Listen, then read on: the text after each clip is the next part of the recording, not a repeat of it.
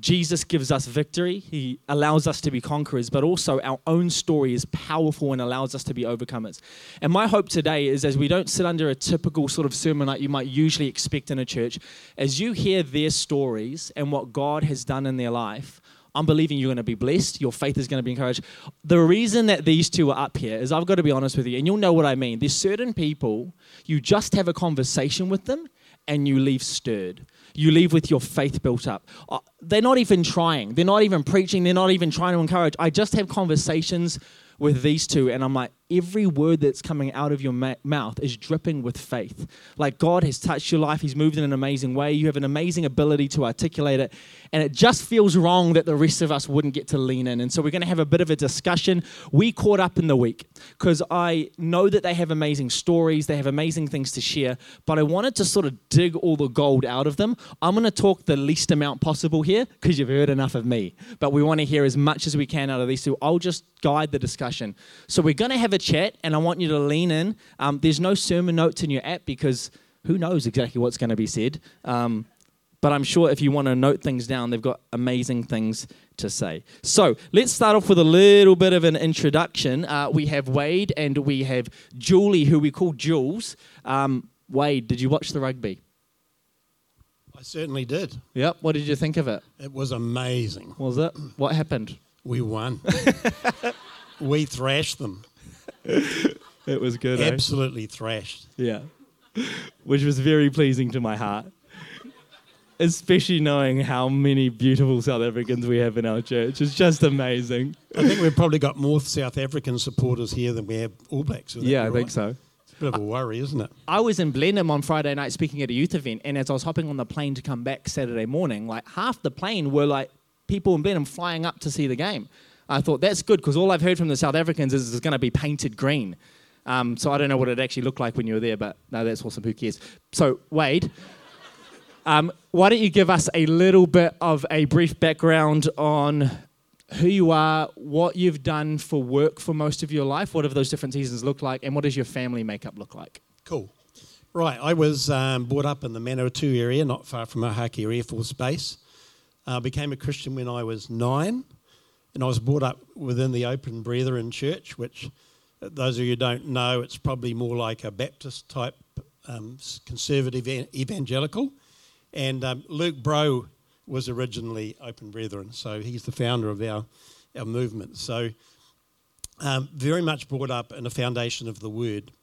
Right through um, my young years as a teenager, I um, have always been involved in church leadership, whether it be youth uh, work or as an elder or a, um, a number two. I was always good at being a, a really good supporter. I got married when I was 19, and I've been married for 48 years, um, and with two children, uh, Glenn, who's 45, I think, and Amanda, who, who's not here today. She's at a um, um, an expo thing. She's 43. I th- I probably wouldn't want to tell you that, but both love the Lord. Um, and right from my early days, I became uh, an aircraft engineer as an aircraft apprentice. Came out of my apprenticeship as a licensed aircraft engineer and then learnt to fly, um, had my own aeroplane, which was an amazing provision in itself. And so for the last 50 years, I've been a pilot and aircraft engineer. And here we It's are. today. amazing. So what I'm hearing is you had a private jet No, that you had to fly yourself. it was a two seater Yeah. Cessna 150. And Isaac, is Isaac here? Isaac's boss bought the aeroplane just uh, a year or so ago. Amazing. That was pretty general though. There might have been a few Isaacs here. Yeah, that's right. Yeah. you, Yeah. The Isaac knows who, who it is. Yeah. Yeah, that's um, Elvin's son. Oh yeah. Awesome. Yeah. Okay. And Jules, let us know a little bit about yourself.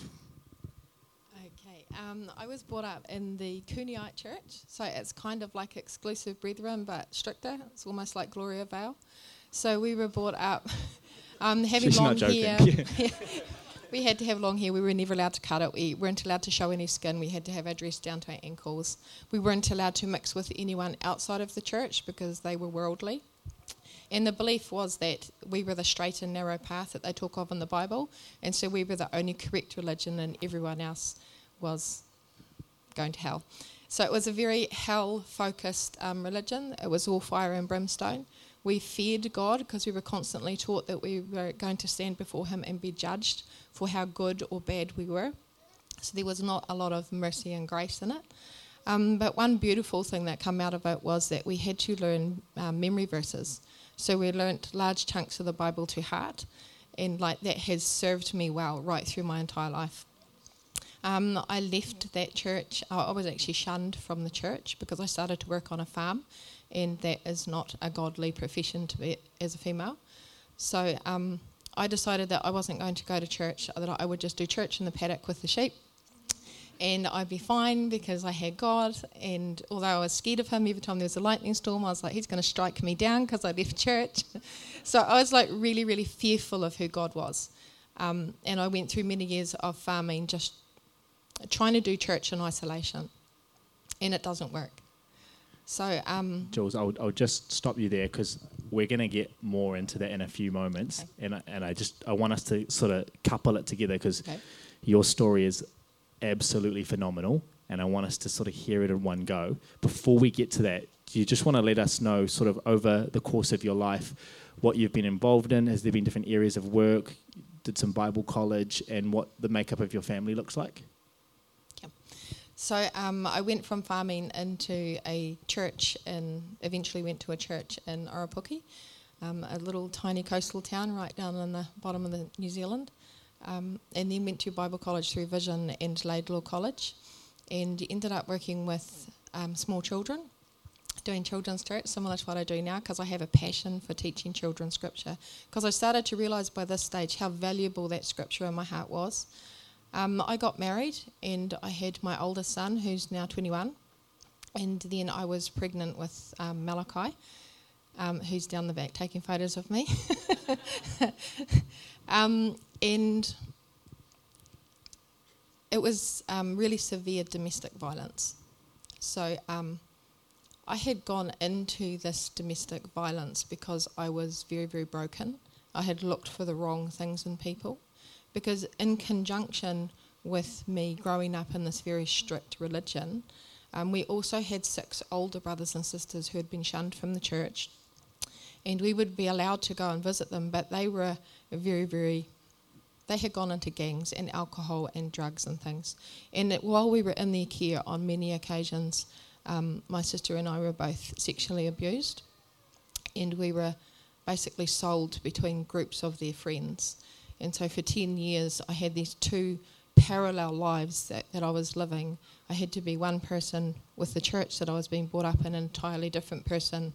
So it was um, quite difficult to be me because I had to continually lie to cover what was happening, but I was hearing from a God that was very judgmental, and so my identity really took a massive hit. When I was in my marriage, um, it was quite severe domestic violence. Um, and there was one occasion when I was hiding under the stairs. I was pregnant with Malachi, and I had my older son. He was about a year old, and he was crying, and I was trying to stop him from crying so that my husband couldn't find me. And I remember the um, the power box was behind me, and if I pulled the power box switch, it was for the cow shed, and the alarms would go off in the cow shed, which would alert seven staff members that the milk vats had been turned off and that the milk wasn't cooling, and they would come to the house, and that help would come. So I pulled the switch to cut all the lights. It also cut the house lights, and I um, remember looking under the door so confused and checking that this fuse box was turned off, and it was, but there was light coming under the door. Um, and I could, could never quite work it out until 15 years later when I was going through Christian counselling and healing. And um, God revealed to me that there was an angel outside the door, and He had placed an angel there. So I heard my husband going backwards and forwards, but he could, couldn't hear my child crying, um, and he couldn't, couldn't find us. So, like, there's many occasions when God has been there at the time. I had no idea that he was there. Even with my childhood abuse, um, he's taken me back and showed me where he was in that situation. And believe it or not, he was there. I went through Christian counselling, and, and what happens when you're being abused is you disassociate. So it's called disassociation. is what the counsellor's view of it is, where you concentrate on the curtain or um, the way the wind is moving it, and that's all you can remember. You block out the abuse. Um, but what God revealed to me when we went back and visited that abuse, and He took me through every single event, was He was actually standing there and He turned my head so that all I could do was look at Him, and that that was my focus, and none of that stuff that was happening could truly enter. So He was even with me in those places. Amazing. You you said at the start, you know, you came out of this forget the name of it, this church that you likened kind of like to Gloriavale, very strict, very fire and brimstone. You, when we were chatting, you explained how you just built this fear of God and you're just scared at all times to not perform, not be good enough, not do well enough for this angry God. And you explained how the one good thing that came out of it was the memory verses, right? Like it, it, there was something there that the seeds were being planted in your heart. And in this scenario when you're hiding with your son and your abusive husband isn't hearing you, you're walking past, we're hearing now that's an angel sort of providing some protection there. But there's been other scenarios where in those moments, God has quickened those verses to you. Do you want to share some of that and sort of how that gave you strength in those moments? Yeah, definitely. Um, so, like, there was different um, occasions when I was really, really fearful, when I was hiding from my husband, and I would hear the words very, very clearly. Um, Though I walk through the valley of shadow of death, I shall fear no evil. And that um, I didn't have to remember it; it just sparked up and come into my mind. So it was the only thing that I could actually think. There are many times when I think I can't do this anymore. I was just on my knees crying and asking God to help me, and all I could hear was, "You can do all things through me who strengthens you." So there was many occasions when he would just step in. And when I went through Bible college, he also showed me who he truly was. That he was a father that was full of mercy and grace for me. That he loved me beyond any words that could possibly explain it. And that um, I wasn't going to be judged when I stood before him. That Jesus had already taken that sin on himself. And that God only looked at me through eyes of absolute love and adoration. The same way that we look at our children um, the other thing was he showed me a very clear picture of Father, Son, and Holy Spirit, like who God is. That he's not just this big God in the sky that's judging, that he's Father, Son, and Holy Spirit who are living in a community of love. They're all diverse in their roles, but they're also in complete and absolute unity. So they're three but are one. And they're living in this community of love. We are made in his image. So we are made for community. That's why church in isolation didn't work for me and we are, are, designed to love one another and to work together and be in church. And that's where my love and my passion for the church come in.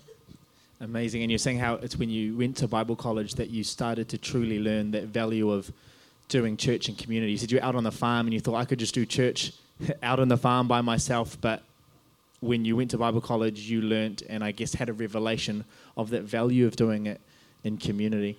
And then the healing process began to start and you shared some really cool thoughts on healing and how it comes in different stages and different waves. Do you want to sort of share? Obviously, you've been through a crazy amount, and there's still even more than, than what you've shared so far, and yet you're experiencing healing now, but you've been through a whole lot of different stages of healing. What does that look like, and what insight can you give us into that?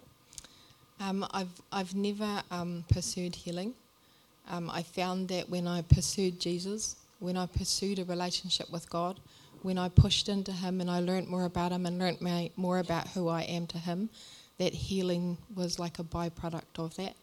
Um, that my vision was cleared, that the, this blindness of who He truly was was lifted. Um, and I learnt a real compassionate side of myself. Um, definitely being on the farm and preaching to the sheep, I didn't find a lot of value in that. um, but after going through Bible college and being able to walk into women's refuges and um, into the mental health unit where women have been abused or children have been abused, and being able to share my story and bring them to the hope that Jesus offers, um, I could see everything going full circle. And again, when I would stand up and do that, another level of healing would come. Eventually, I walked into the Invercargill and Christchurch men's prisons.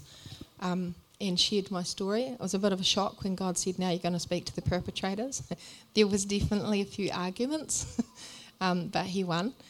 And I walked into the prisons and, like, being able to talk to the men that do these things to children and to their wives and realizing they have no understanding of exactly what they're doing. Um, they are so broken and have such a warped view of the world because of their own upbringings. They have no idea um, actually what it feels like to be that woman or to be that little girl.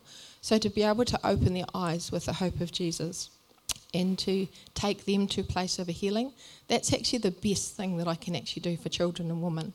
That if I can change one man and lead him to God um, and into the true identity that God had for him, then that's a huge win.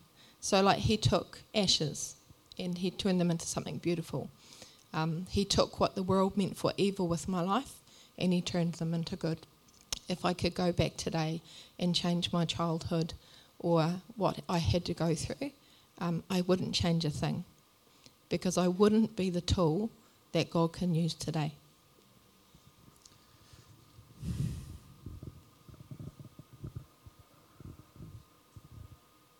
It's amazing. Most of us in the room would have no idea how difficult it would be to go and minister to the very people that, you know, not that person, but the very type of people that have done those sorts of things. And there's just no way you can do that in your own strength. It's absolutely the inexplainable mercy of God. For you to have experienced that yourself, journeyed through it to a place where you can go in and look beyond what they've done to the brokenness of the person and speak the hope and life of Jesus. I just think that is phenomenal. And I honor you for that. I'm, I'm sure it's still not easy, but God leads you in there and you're doing an amazing work. Um, there's some other challenges you've been through. And we're not here to highlight the challenge. It's just that in our weaknesses, strength is made perfect. Um, there's all that, that you went through in, in, in growing up, and then kids came along, and um, your amazing son, Malachi, um, who's here taking photos of you, probably going to end up on Instagram or something. Um, Yeah, he um, had some challenges. Malachi has um, some medical conditions that have been a bit of a battle through our lives. So we've lived in and out of hospital with him. He's had 33 brain and stomach and spinal surgeries, and we've basically fought for his life right through his life. So at one stage, he went into a major brain surgery, and eight hours into the surgery, um, some doctors come out of the surgical room and said, "We are so sorry, but we've we've lost him." And I remember um, hearing wolves howling in the corridors. And I couldn't work out why these wolves were howling in the hospital, and it was distracting me from being able to think or pray. Um, and then I realised as I went down on my knees and caught myself on my knees that the howling was actually me.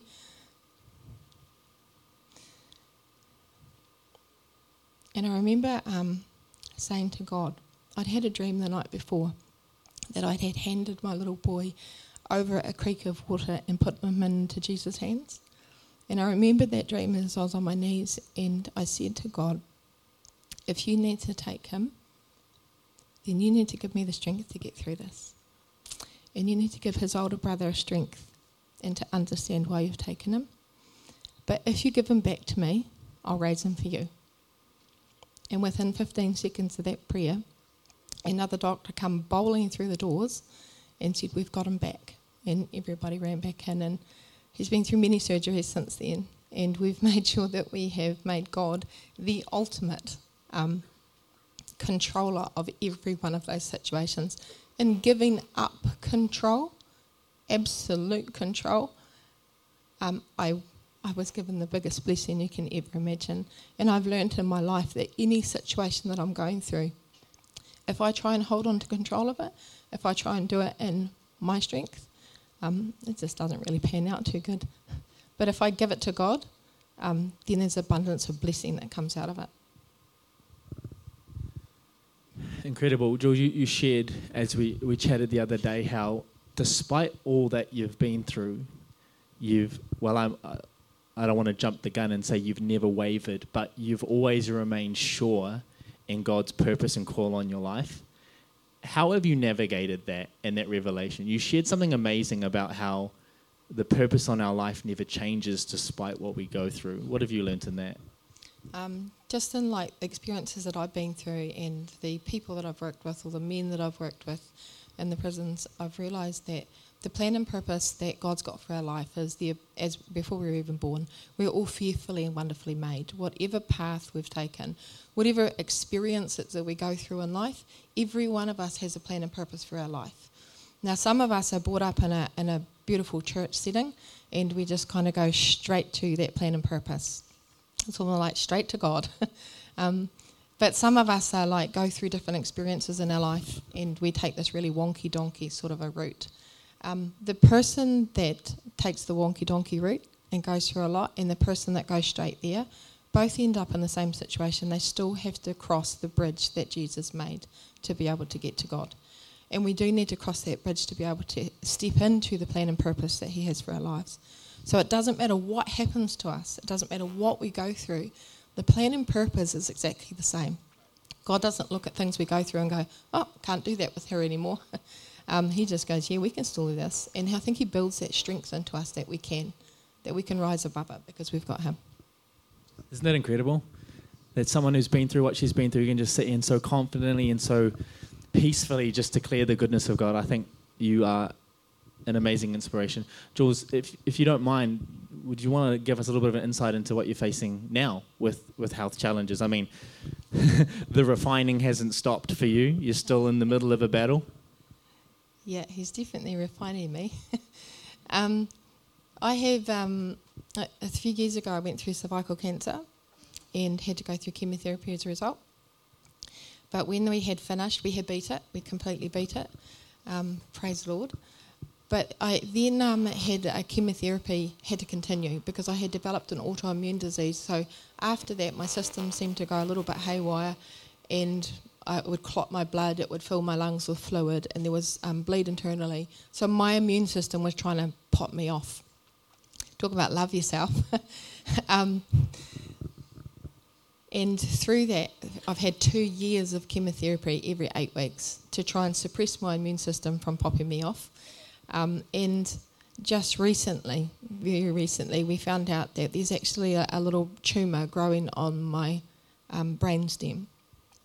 And to me, I consider that to be an absolute blessing because now instead of this um, mystery of why my immune system is doing it, um, this permanent future ahead of me of consistent chemotherapy that would never stop, um, I now have an answer. The doctors now have an answer.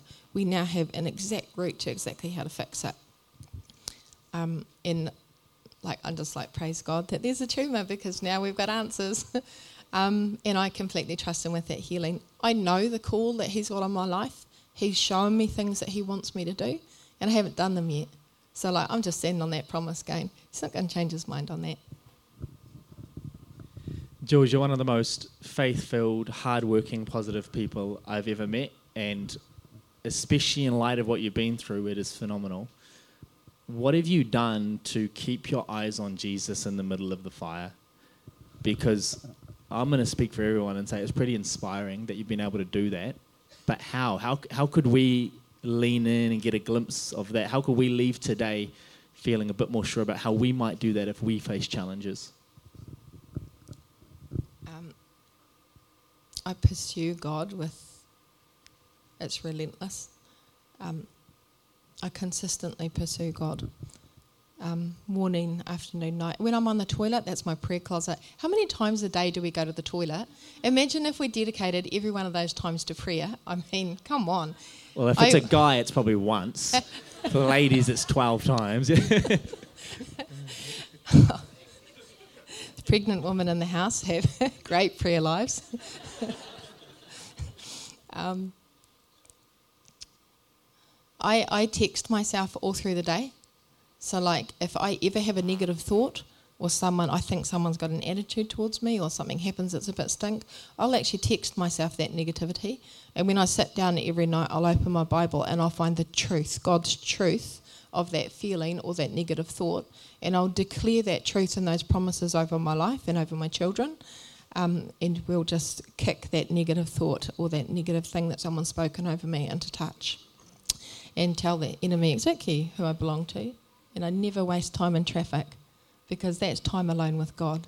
So, like, if you see me talking to myself in traffic, it's just a one way conversation because I'm going to make the most of every moment that I've got when I can be alone with Him. I love that. On the toilet, I don't waste time in traffic. I always waste time in traffic, but that's a good challenge. Um, and, and, you mentioned how often you, you'll go on walks, and, and I think this is really important for us to hear. And you just have a good old whinge and you tell God off. Can you let us in on that? Because I think it's important that we understand that that's okay. Yeah, it's absolutely okay. We can be absolutely completely real. We don't have to present ourselves to God um, in this religious manner. We don't have to kneel beside our bed and, you know, fold our hands. You can do that. There's nothing wrong with that. Um,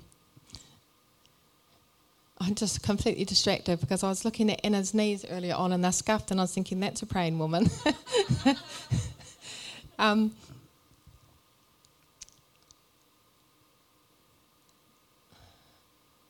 what was I talking about? Uh, we can leave it there, but I just think you you know you shared just how like it's okay you walk and you and oh, you get angry yeah. God and you would remind God of His promises. Like we see people in the Bible do that. Like, God, you said, yep. and this is your promise, and I'm standing yep. on it, and I'm reminding you of it, and I'm petitioning you for this, yep. and that's okay. To have that wrestle, God's not threatened. He's not upset at us when we go before Him and go, I don't get it. I'm angry. God, come through. You said you would. That's totally okay. Yeah final thing, um, Jules, you are currently a second year intern. Um, you are a real blessing to us. Before you arrived here, I heard from a few people, they're like, oh, Jules wants to come to Papakura, she's amazing. I remember hearing that going, okay, cool, like an amazing person. Like, we've got lots of amazing people, like, that's cool. I had no idea how amazing you were. And you lead our TOTS program, our one and two year olds, one and walking and two year olds. And um, just as someone that has their kid in that program, I'm just so blessed to know that someone like yourself is leading him and all the others. And just one thing you shared about the value of memory verses, because you take great joy in teaching kids that because it's been so foundational in your life. Yeah, um, it's my passion to teach children memory verses. Um, my children know this well. Um, but being in tots, even though they can't recite the memory verse, they're too little to be able to do that. Um, we declare those memory verses over them. We have them on the wall. We speak them over them. We'll talk about them and we'll read about them. We'll sing about them. And I do believe it is the living word of God. Just like um, God was able to bring that back to me during those domestic violence times and any struggle that I've had in my life, I know that whatever we can sow into them in the way of this living word into their life, even if it isn't declaring them over them, that God will spark that alive and, and He'll be faithful in His growing of those verses. Can we just put our hands together and thank Jules for sharing? You're amazing. Uh, Wade, we'll, we'll flip over to you in your story, a bit different, but not short of amazing God moments and faith-filled stories. If you've ever had a chat with Wade, you know like he just he sucks you in in a good way. Like he's a brilliant storyteller. He's lived through so much and he's just always like beaming with joy and hope and faith and it just uplifts everyone. Um, I'll jump straight to it, Wade. I want you to share the amazing story that um, of the the flight. That, that would be a cool place to start. Of the flight. I just want to say, Jules, that's inspiring. And out of that, you can see how important that relationship with God is and how He asked us to draw nigh unto Him so He can draw unto us. And that's what you've done, Jules. And through that tough times, He's been able to uphold you. On my Facebook feed the other day, there was a a guy who was standing there and he said, God, please speak to me. And then all of a sudden you see this hand come out of the cloud with the Bible in it. And that's what you've been able to do to hide those words in your heart. And it's so, so important. And, and that's what I've found my journey's been like too, is that, um, and I'll tell you this story about this, this young man who many years ago I was flying from Palmerston North to Auckland in a twin engine aeroplane. I, I dropped my passengers off, and air traffic control had asked us to tune into the, the emergency frequency because there was a beacon going off somewhere. So I tuned into it, and while I heard this beacon faintly in the distance, this voice came up Mayday, Mayday, Mayday, I'm lost. I don't know where I am. Can somebody help me? And the air traffic controllers heard this as well, and and um, I said to them, Well, look, um, i think I'm in the area that he is. Um, do you want me to go and find him? And they said, yes, we don't have him on radar. And so I just quickly talked to him. He was a young guy who just got his private license, was approaching dark. He was lost. He was flying from Taupo, to, from Rotorua to Taupo, and he'd, he'd got lost, lost his way, and it was dark. And he was running out of fuel. And um, he was from the South Island, so he hadn't flown. So I just asked him a few questions. Where are you? Or, you know, where, uh, what can you see? And he said he could see a smelter, which could have been Tokoroa or Kinleith or Wairakei. And I said, did he have an ADF on board? He said, yes, but I don't know how to use it. So anyway, just got him to head in one direction and tune in a frequency towards Taupo and then one in, in towards um, Hamilton to see where it was pointing. And the needles pointed in the opposite direction, which showed he was in a line between Taupo and um, Hamilton. And so I got him to put the um, Hamilton beacon on his nose and fly towards it. And I flew in the opposite direction with my lights off, came round behind him, turned my lights on, and said, Follow me. And so we flew overhead um, Hamilton, and there was no lights there in those days. You couldn't automatically put them on, so I'd already got air traffic control um, to to because the tower was off, and there was some fire engine guys there who put it on. And just as we got overhead, the lights came on, and he was almost out of fuel. And I said, "Have you landed before?" And he says, "No, I haven't." Uh, well, he has landed before, but not at night, and it's a, it's a different thing to land at night. So anyway, I quickly landed and talked him down, and he landed. Didn't have much fuel left, and he thanked me very much, and and away we went. I left him there and flew back to Auckland. Ten years later, I'm fearing an aeroplane from Australia to New Zealand. It's a single engine aeroplane.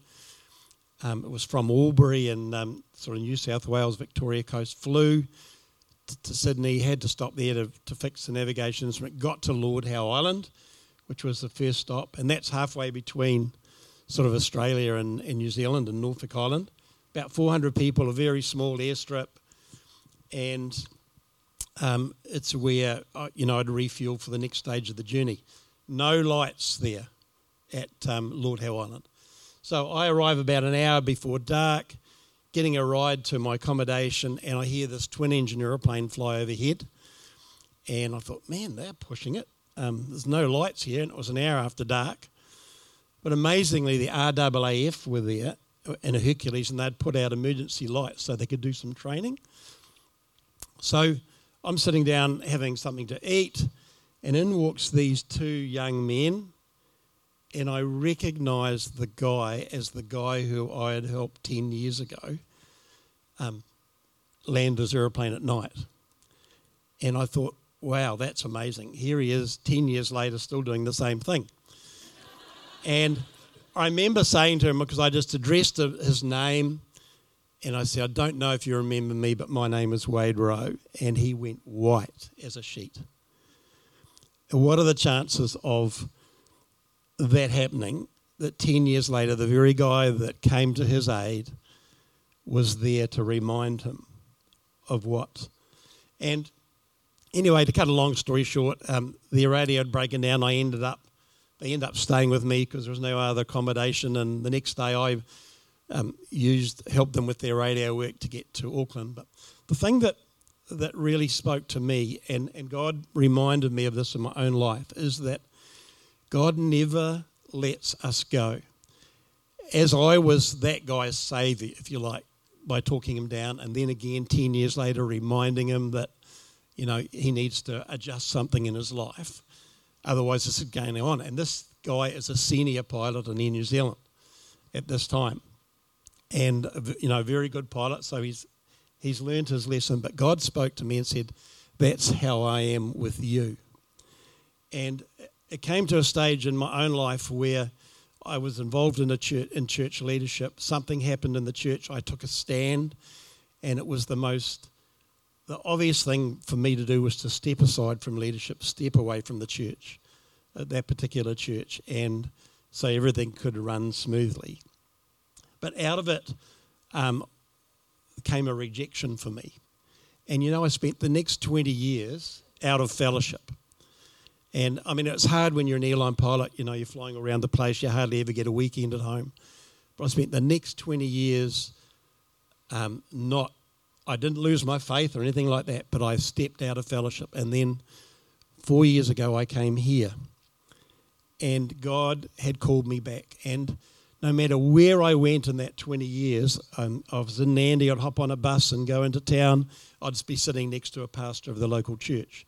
I'd walk in somewhere and there would be a Bible verse. I'm sitting in a cafe on the Hamilton Street because we used to fly into Hamilton from Brisbane when I was with Virgin Australia, and, a, and an old man brings a, a tract up to me and hands it to me.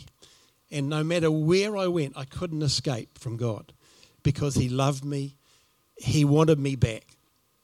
And I remember standing here over there uh, four years ago, and we sang the song The Blessing. And I looked over at you young guys here, the, the power team, which I call them all of you young guys. You're absolutely amazing. And I just started to weep. And I really felt God say to me, I want you to encourage them.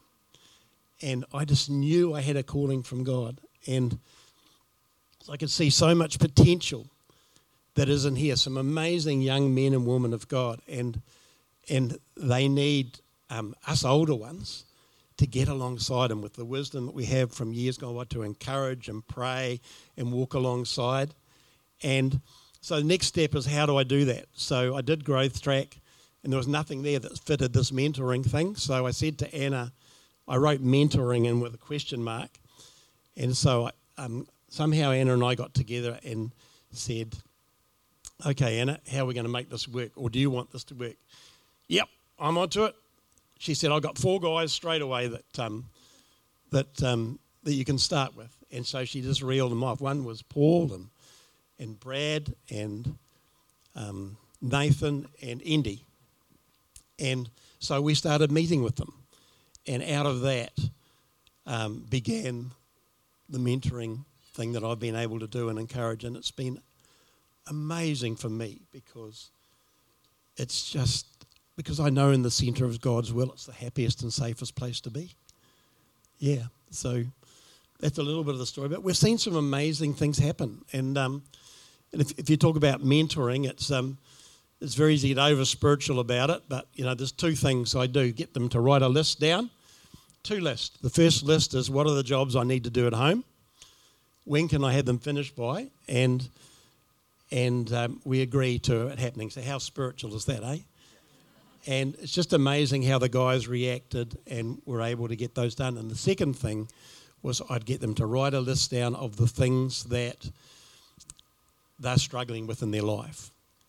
And we would get together and we would nail those things, pray into them, um, talk about them, and yeah, that's it's been amazing, Julie. Yeah, amazing. We'll jump around a bit here because um, we've arrived there, and that's really cool. So the one thing I have identified with Wade and have observed in him is he has a really beautifully healthy balance between things in life being spiritual and also not spiritual at all. Um, a lot of times we get that balance quite wrong. We can be a bit over spiritual about everything. Other times we're too far the other way and we don't want to enter into the things of the spirit. We just want to take matters into our own hands. And I think you've you've developed that really well. Um, what's the starting point here for you? How do you get that balance, and what would you say to encourage us in getting that right? I think it's you just got to be real. You know, Jesus gave us a sense of humour. God gave us a sense of humour. I don't see where else it would ever come from. And so, you know, we, we need to be able to laugh. We need to be able to cry. We need to be able to have fun. We need to be able to watch rugby. We need to be able to uh, fly aeroplanes. I was laughing, some were crying. That was one of those yeah. moments. That's right. But God has an amazing sense of humour. Otherwise, you know, look at us. You know, I mean, we're so different. But yeah, just to be real, I think. And um, yeah, it, it is. I mean, there's a definite line between what's spiritual and what's not. And and you know, if a guy says, "Oh, I'm having trouble getting up in the morning, must be something spiritual," I say, "Just turn your alarm on and wake up, get on with it." You know, be, be the man that God's called you to be. Lead your wife. And you don't need to lead by words, you lead by deeds. And, and part of that is by you know, doing the jobs around home that she's been asking you to do for so long. And there's no nicer thing that you can do for your wife than to tick off all those lists of things that she's been asking you to do. Men lead, lead by But example, ladies are right? amening. Exactly. I'm We- not an expert, but I'd say if there was something worth taking notes on, it might be this. There's one thing you can take away from today: do the jobs. And, that, and it's amazing the difference it makes because it shows that we care. And it's taken me 50 years of marriage to realise this. and I'm finally getting there. Like my wife's alarm clock um, gave trouble. And, you know, I'd say, oh, yeah, I'll fix that. I'll see if I can fix it. But now I, right, give me that thing in the rubbish, straight down to Briscoe's, come back. Five minutes later, there it is, nice new one. Done. Way easier than fixing it. Eh? Yeah, just just buy a new one. Way easier. Just buy a new one. Yeah. Yeah, just get. Yeah. I couldn't fix it, but you know, get it done, do it now, and show them you love them by your actions. yeah, awesome. And, yeah, Very cool. Um, you meet with a lot of guys, and obviously you work with them on, on both sides of this, right? There's things in the spirit that they need to deal with, some deliverance. You, you lead them in some of that prayer ministry. It's really powerful. Yep. And then there's make a list of jobs you need to do and get it done in your house. Why are both of those really important? And what would you, because you've obviously been talking about this with the, the many guys that you meet with, but there's many in the room that haven't met with you. Um, don't all rush at once, but he's only one man. But what would you say to encourage those who haven't met with you yet and you haven't had a chance to explain that? right. I would I would say don't put up with crap in your lives that you've been struggling with for years, because God is a God of freedom. He sent Jesus to, on the cross to save us, and so there's three or four things. A lot of men have not had a, a, a father role, a good father role model in their lives. You changed that in one generation, Frosty. You never had a, a, a good father or mother role model, but in one generation, you changed that around. So it can be done real easily. Um, two is rejection. We allow rejection to hold us back, and it can be through um, childhood, through um, you know just the way we're treated, through bullying at school. We've allowed rejection to come in our lives, and it affects how we relate to others. It affects how we relate to God. And the other is being able to overcome struggles in our lives. And that's one of the areas that, in particular, where we've had so much success is praying with young and older men. There's some older men here too who we've sat down and had a good dust up, you know, dealt with stuff. If in doubt, cast it out. That's what I say. And then if you get rid of the spiritual, you can then concentrate on the flesh. And there's all sorts of stuff. And um, but you know, and, and, and listen, I have been through it myself. Um, you know, I'm standing here as one who has been set free from things in, in life. But, you know, Jesus came that we might have life and might have it abundantly. And so that's, that's what I could say. Don't put up with it. Wipe the slate clean, write it all down, and then sit down. We deal with it. Sometimes it's two steps forward and one step back, but at least it's progress. You, you alluded to you saying you're someone that's come through and you found healing with rejection, and that was something that you had to sort of journey through with perhaps in that 20 year period of being away from fellowship and community. And uh, let's just spend a couple minutes there. We, we'll just go a few minutes over the service, but I think this is so valuable. Why is rejection such a massive thing in our lives? And how do we overcome it? What does it do to a person? It probably would be, in my opinion, one of the most debilitating things that we as Christians deal with. And because there's so many times in our lives where we've, you know, had rejection. And somehow the enemy has been able to get in.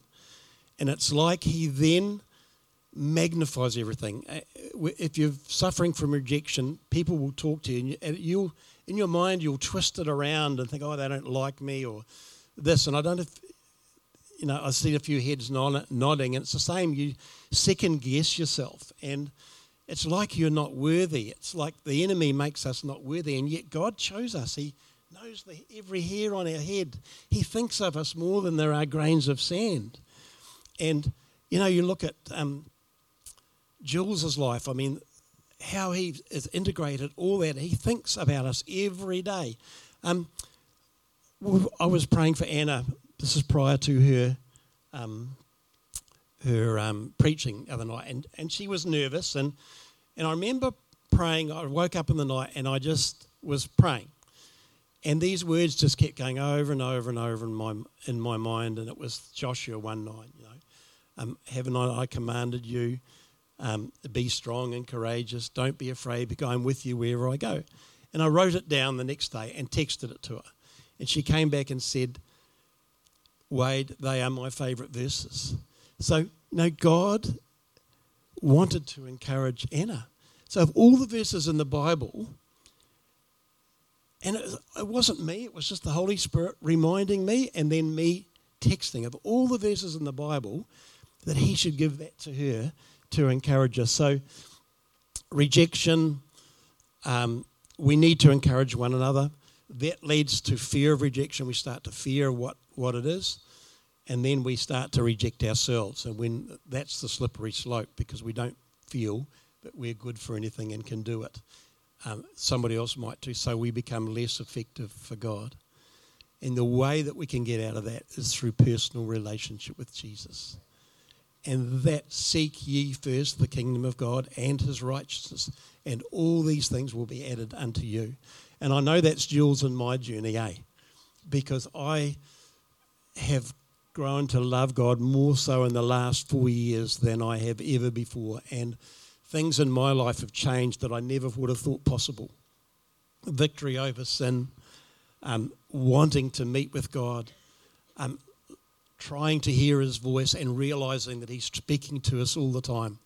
Um, story um, Brad and I we, we were walking through some work issues that he was having, and whether he needed to get a new job or not. And he was on his way home from work, and he was talking to Nicole on the phone, and Nicole, as wise as she is, she said, You need to talk to Wade. And I'm driving home in my car as well. And I think I should give, I think I'll give Brad a call. I give Brad a call just as she had finished, You need to talk to Wade. And the phone goes and he says, Oh, hang on, I've got to go, it's Wade. So, you know, that's how interested God is in you and I, every one of us, that He is interested in those details. Brad needs to talk to me. Wade, you ring him and I didn't even think anything of it. It's just that walk with God. You hear His voice. Um, he uses Scripture. He, it's amazing. It's just amazing to experience that. It's awesome. I think it's such an encouragement to all of us. You're like, do I hear from God? How am I going to be used by God? It's just following those nudges. Even if you're not sure it's God, it's, if it's encouraging, if it's uplifting, and you recognize that rejection, like often we need a move of God, we need a fresh revelation on who we are, that we're chosen, that we're loved by Him. But also, as a body, we can aid in that process too. We can encourage one another, yep. remind them that they matter. And just the fact, like, but I'm sure the phone conversation was valuable. I'm sure it was. But probably the outrageous timing was the most valuable part. Yes. The obedience and the lining up just to go, oh, God, you're in this, yeah, was probably absolutely. the most encouraging part of it all. Yeah. You know, and the, you know, the best thing that we can do as Christians is have an attitude of gratitude. And firstly, towards God, because He loves us. He created us to have fellowship with Him. And when we reach out to Him and thank you, Lord, for my family, thank you, Lord, for your love for me, thank you for dying on the cross for me. I was uh, on the way to work the other day listening to that Lauren Daigle song, um, oh, the one um, it talks about uh, what what have I done to deserve love like this, and I just I just broke down and wept all the way to, to work. I just cried because you know, I've done nothing to deserve this, Lord, but you have loved me so much. And part of out of that comes the gratitude and thanking Him, thanking Him, um, thanking your parents, thanking your mum and dad for what they've done for you, thanking your friends, thanking God. And out of that gratitude, you take the focus off yourself, and God just wants to bless His kids. He loves to bless His kids. That story of you um, going into the prison, and then 14 years later, that man um, sheltering you across the road, and, um, that, that Darcy talked about. That was one of the most inspiring messages I've heard, Darcy. Not only that story, but how God met your need at a time when you were, you know, you were struggling. That He would give you a tongue that was just amazing. So God is amazing, and He just wants us to press into Him. Very good. Um, I'll have one final question for you. Um, if you want to join us on keys, that'd be awesome. Um, Wade, as someone that's been involved in church leadership for many years, is obviously that season out, but you've been around the block of church ministry a few times. You've, you've seen a lot of it happen, and where you're at now, I just love hearing that in the last four years, you're more on fire for God than you've ever been. And what an encouragement to people of any age. You know, you, just because you get old doesn't mean you need to wind down, but rather you're just building back up. And I actually believe your greatest ministry days are ahead of you. You've seen a lot, but what excites you the most right now for what is happening in the body of Christ, both, I guess, in our church locally, but also just as you look across the church, what excites you the most? Servant leadership. Um, Jesus is the greatest servant of all. We see churches that build themselves up in pride and they've got this, that, but servanthood is the thing.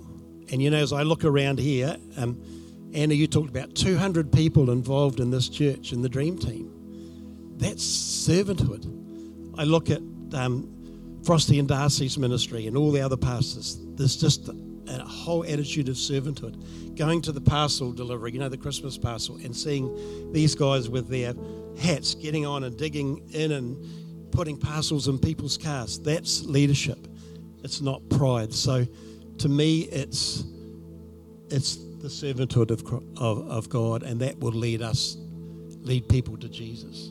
There's four things I look for in a church. One is is the word being preached? We hear it preached every Sunday here. Are people getting saved? Yes, they're getting saved. Is there a missions focus? Mission Sunday. You know, is there fruit? All of those things are happening. And so to me, I'm in a wonderful place and it's a pleasure to be working amongst such long, uh, like minded people so servanthood to me is, is the key, Frosty, and I've seen that here, and that's why I love being here. Amazing. Well, Darcy and I and everyone else that's been so blessed by you and your ministry want to say thank you. Um, you felt like God say that your call in the season is to come and support. We feel very supported. You and others like you truly allow us to do what we do, and every one of us plays an equally significant part in the team. And uh, yeah, we're just four years old, and God's bringing people and people getting saved, and there's fruit and there's exciting things going on.